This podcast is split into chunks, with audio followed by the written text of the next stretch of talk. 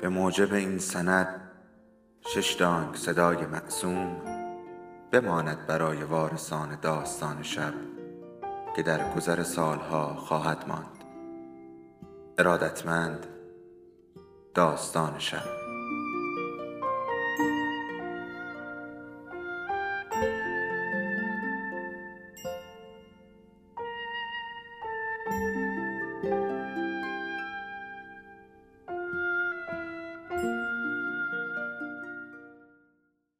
یکی بود یکی نبود.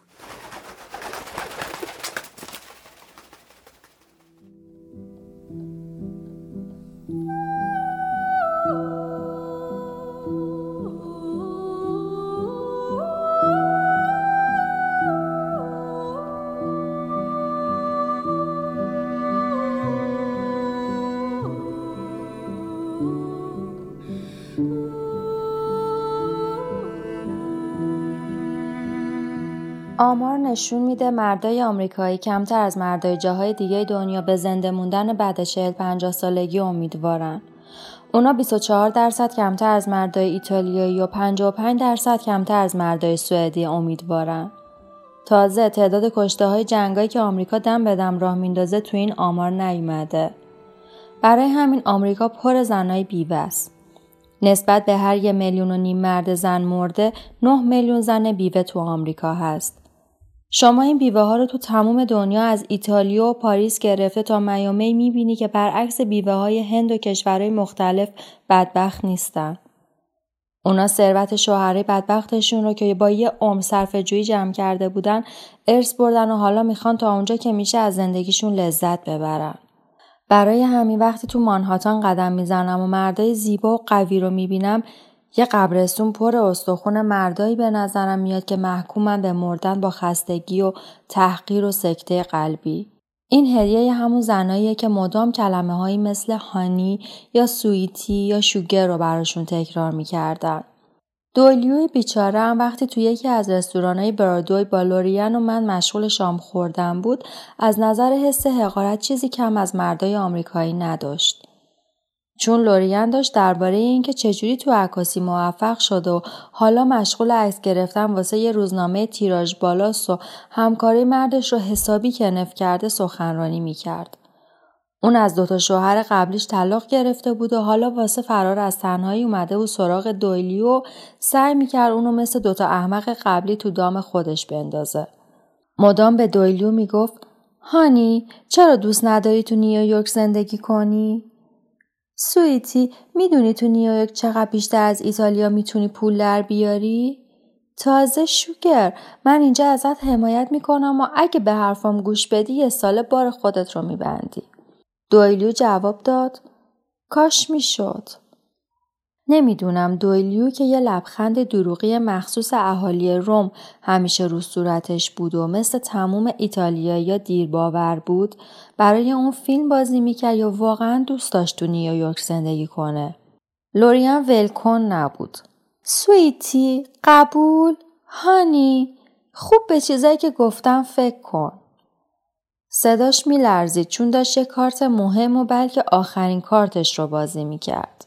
دویلیو با دودلی گفت آخ آمریکا آمریکا قیافش دل آدم رو ریش می‌کرد. اون رو نیمه جون و خسته تو هوای خفه نیویورک تصور می‌کردم. اما دیدم که چشماش برقی زد و همونطور که لورین رو نگاه می‌کرد با احتیاط یه آدم اروپایی سعی کرد از خودش دفاع کنه. گفت چیزایی که دوست داره رو تو ایتالیا داره و اگه بیاد نیویورک مجبور چند برابر بیشتر کار کنه. بعدش حرف رو عوض کرد و شروع کرد به تعریف کردن از جاهایی که رفته بودیم. لورین مثل مشتنی که فرصت یه برد رو از دست داده اما هنوز امید داره برنده بشه دیگه موضوع رو کش نداد. حالا دل آدم واسه اون میسوخت. یه شکارچی ماهر به نظر می اومد اما معلوم نبود چقدر می‌تونه به پیدا کردن یه شکار دیگه امیدوار باشه. اون تو دنیای مردای زندگی می‌کرد که همه برده های خسته بودن و روز به روز دره عمیقتری بین اونا و جنس لطیف مقابلشون دهم وا می‌کرد. لورین و همجنساش مدام با کاراشون به عمق این دره اضافه و خلاصی از اون رو سختتر می‌کردن. واقعا راه نجاتی واسه همچین زنای باقی مونده بود؟ وقتی غروبا مترو مثل یه اجدها اونا رو قورت میده تا دوباره جلوی آپارتمانایی که با پول یه بغل آزادی و استقلال خریدن بالاشون بیاره یه غصه و یأس بزرگ تو قلبشون میشینه و آهشون نیویورک رو با همه عظمتش میلرزونه. پس دوباره از آپارتماناشون بیرون می‌زنن.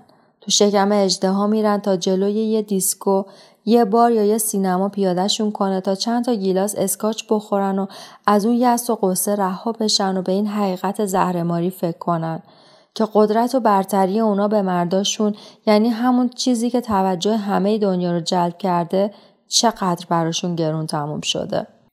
درسته زنا روی این مردا که تو وجود زن حتی تو وجود منشیاشون دنبال یه مادر میگردن نفوذ زیادی پیدا کردن. اما از ته دل آرزو می‌کنن کاش افتادگی رو با غرور تاخت می‌زدن و می‌تونستن مردای وفاداری داشته باشن. درسته که هیچکس نمی‌تونه خودش رو از قانونای سفت و سختی که جامعه براش تعیین می‌کنه خلاص کنه اما نباید واسه احترام به اون قانون رو حس و وجود خودش پا بذاره و سرکوبشون کنه. نمی‌دونم گناه این دوراهی که روبروی لوریم بود به گردن خودش بود یا شوهرای قبلیش. شاید اون و شوهراش یه اندازه کار بودن. شاید حالا دیگه اینکه بیوه بشه و عین یه آدمکش فراری دور تا دور دنیا رو با پولای بادآورده بگرده مثل قبل براش جالب نبود. با صورت غمزده به حرفای نامید کننده دویلیو گوش می‌داد و سعی می‌کرد خودش رو کنترل کنه. گاهی هم با نگاهش از اون التماس می‌کرد که بهش رحم کنه و نذاره آتیش عشقی که تو وجودش روشن کرده خاموش بشه. دویلیو بیشتر از قبل واسه در رفتن از مسئولیت اصرار داشت و به نظر میومد می‌خواد من تو این کار کمکش کنم. اعتراف می‌کنم کمک کردن بهش را تو اون لحظه خوش نداشتم. هیچ وقت کمکی به آدمای برنده نکرده بودم و حالا سعی می‌کردم فقط بیطرفی احمقانه خودم رو نگه دارم.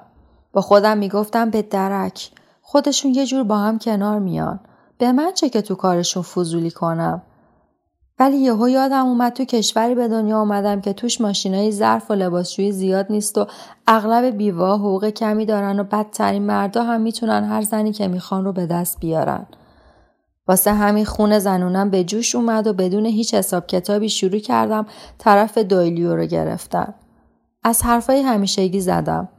از دنیایی که داره عوض میشه گفتم و از زنایی که شورش می‌کنن و از لباسای زشت اروپایی و کفشای احمقانه پاشنه بلند و رقابت مسخره که بین زنها و مردا جریان داره. آخرش هم اینجوری نتیجه گرفتم که هر چقدر تو فروشگاه های توکیو لباس های دوخت فرانسه بفروشن، هر چقدر تو خیابونه بمبئی درباره عظمت زن شعار بدن، حتی اگه دانشکده های نظامی پکن دراشون رو روی زن باز کرده باشن، بازم دعوای بین زن و مرد باقی میمونه. چون زن زن و مرد مرد. دویلیو گفت خسته شده و لوریان سری تکون داد و با صدای غمزده اعتراف کرد که زنای تمام دنیا مثل همه. تو دلم این نظر اون رو تایید کردم. راکو ماری آمریت کور عاقلترین زن دنیا هم بالا یکی از تپه های دهلی همین حرف رو بهم زده بود. اون گفته بود زنای سر تا سر دنیا سر و تهیه کرباسن. تو هر آب و هوای بزرگ شده باشن از هر نژاد و پشته و معتقد به هر دینی باشن با هم هیچ فرقی ندارن. چون نمیشه طبیعت آدمی زاد رو عوض کرد. واقعا حق با اون نیست؟ وقتی با اوضاع زنای دور تا دور دنیا فکر کنیم می‌بینیم اکثرشون دارن تو باطلاق اشتباه و بیخبری دست و پا می‌زنن. چه مثل حیوانای باغ وحش جدا از مرداشون زندگی کنن؟ چه عین علاقه خودشون رو از چشم مردا پنهون کنن؟ چه مثل جنگجوهای افسانه ای از خودشون شجاعت نشون بدن و هزار تا مدال و نشون به سینه باشه؟ هیچ کدوم اونجوری که باید به خوشبختی و زندگی خوبی که حق اوناست نرسیدن. من نمی‌تونستم بین غم دیدن عروس بدبخت کراچی و غم تماشای پاهای کوچیک زنای چین فرقی بذارم و بگم یکی از اون یکی ناراحت کننده تر بود.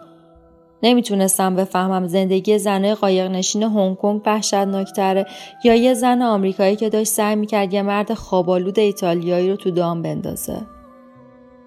به لوریان گفتم به نظرم اغلب زنای دنیا دارن راه غلطی رو میرن که فقط به عذاب و بدبختی ختم میشه.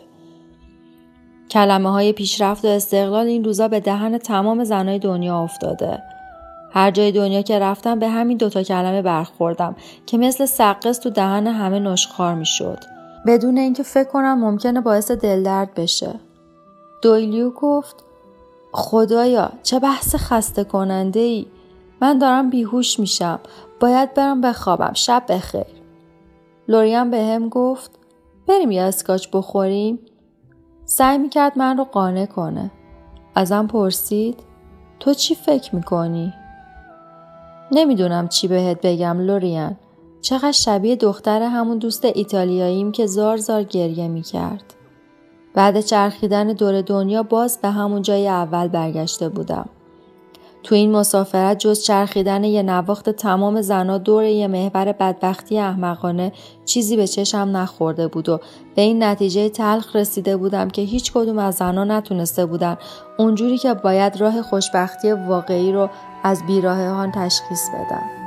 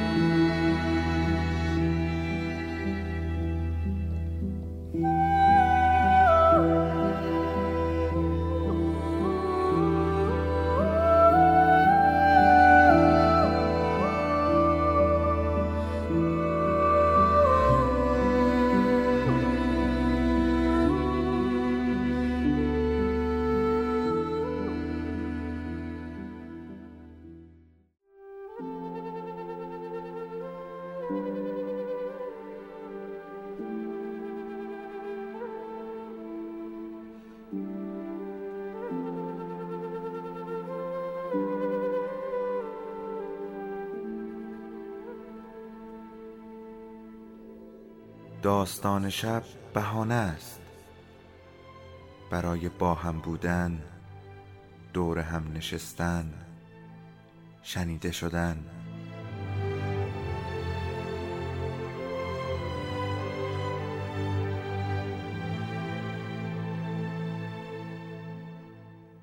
صدای افسانه ها رو میشنویم.